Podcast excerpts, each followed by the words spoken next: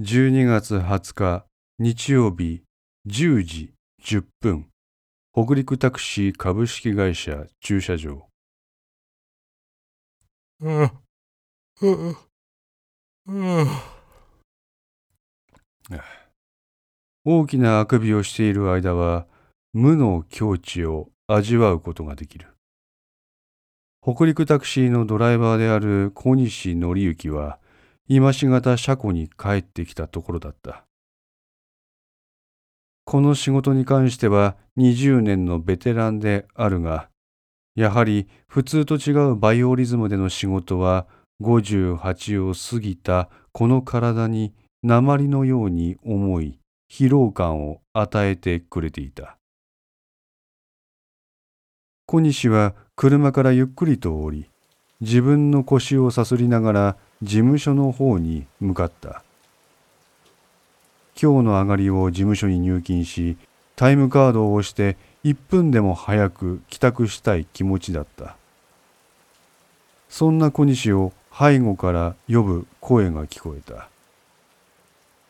のりさ振り返ると滑腹のいい男がこちらに向かって手を振っている。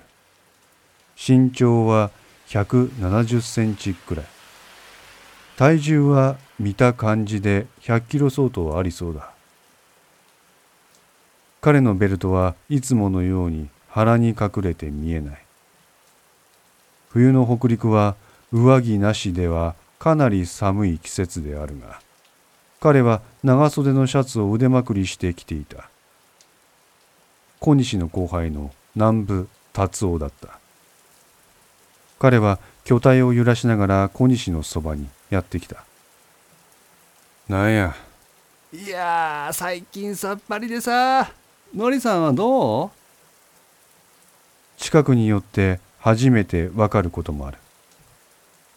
この寒い季節に南部は額に汗をかいていた。どうって全然ダメやわいや。不景気や。そう言うと小西は腰をさそりながら再び事務所の方に向かってゆっくりと歩き始めた。南部も彼と肩を並べて歩いた。本当に最近は長距離ってないね。そうやな。少なくなったな。これってやっぱり景気のせいなのかな。南部は地元の人間ではない彼は10年前に勤務先の会社が倒産しそれが元で離婚。幾あてもなく石川県に来た時小西の運転するタクシーに乗車した。それが縁で現在小西と同じ職場で仕事をしている。関東出身であることは話し方でわかるがどこの出身かは誰も知らない。それ以上のことは誰も聞かなかった。うーんでも羽振りいいとこもあっしな。えこの時代に儲かってるってどこの会社？いやまあここら辺の会社はたかが知れとるわいや。やっぱりほら東京の方は違うんやろ？二人は事務所の事務員に現金の入ったポシェットを渡してタイムカードを切った。時刻は10時13分だった。やな。あの昨日のお客が言っとったんやそういうふうに。何？それ東京の客？ああ。やがようわからんけどやっぱり東京の方が銭になるんやって。でもそのお客は何が銭になるんかは言わんかったけどな。南部はハンカチを取り出し自分の額をそれで拭った。ふん。でそのお客さんは羽振りよかったの？小西はそっと手のひらを南部に見せた。5000円？だ5万やわや。ええし！大きな声出すなよみんなに気づかれるやろ。えどこからどこまでだったの？小松空港から金沢まで。そう言うと小西は自分の腰をさそりながら周囲を見渡した。今気づいたのだが事務所の皆がテレビを見ている小西もつられてそれに目をやった見覚えのある建物の前に一人のレポーターが立っていた。あれ、なんやこれ？北塩屋がんや。誰に言うわけでもなく小西はそう言った。40歳前後の女性事務員がそれに答えた。のりさん知らんが。何が？昨日の夜中に野宿山で殺人事件あってんよ。あ？野宿山ってあの野宿山？小西は事務員の横にある空いた椅子に腰をかけた。おや ?4 人も殺されたんやって。え、おい、ちょっと待てや。わし、昨日野宿山に客乗せてったぞ。小西はそう言うと持っていた運転日報を事務員に見せた。うっそ。事務員は驚いた表情で小西を見た。そのやりとりをなんとなく聞いていた周囲の社員たちが小西のそばに寄ってきた。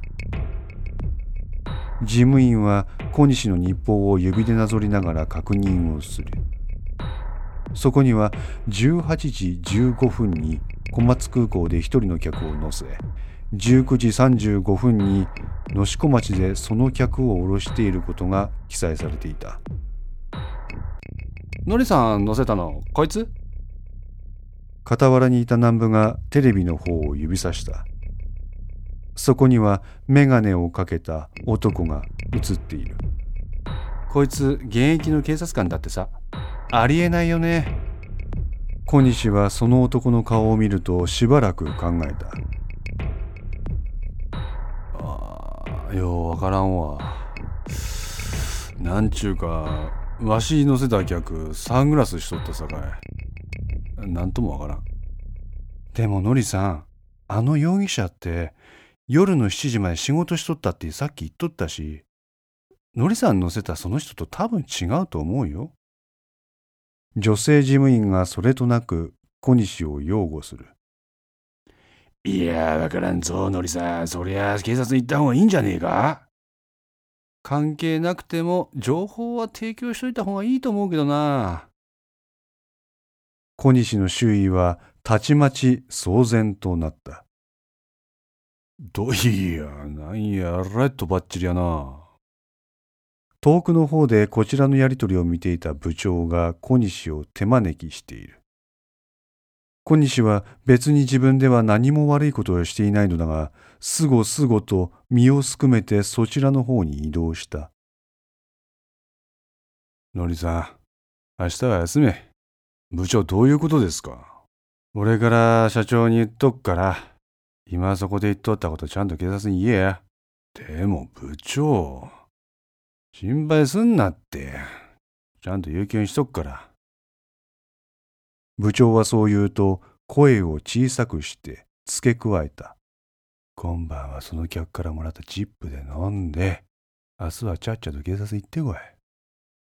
どうやら部長は先ほどの南部とのやりとりをしっかりと見ていたようだ。あ、すんません。じゃあ、明日はよろしくお願いします。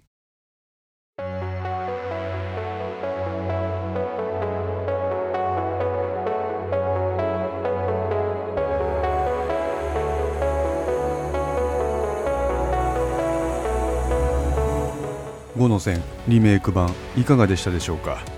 このお話は毎週木曜日に1話ずつ更新できるよう鋭意作成中です。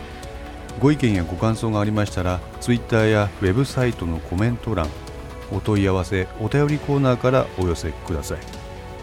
皆様の声は私にとって非常に励みになりますのでぜひともよろしくお願いいたします。お寄せいただいた声には実質ですが何かしらの返信をさせていただきます。特にお問い合わせお便りのところからお寄せいただいた感想などはポッドキャストの中でも紹介させていただこうかと思っております。また iTunes Music Store の中のレビューも頂戴できれば嬉しいです。5の線3も同時更新しています。よかったらそちらの方もお聞きくださいますと嬉しいです。それでは皆さんまた来週。ごきげんよう。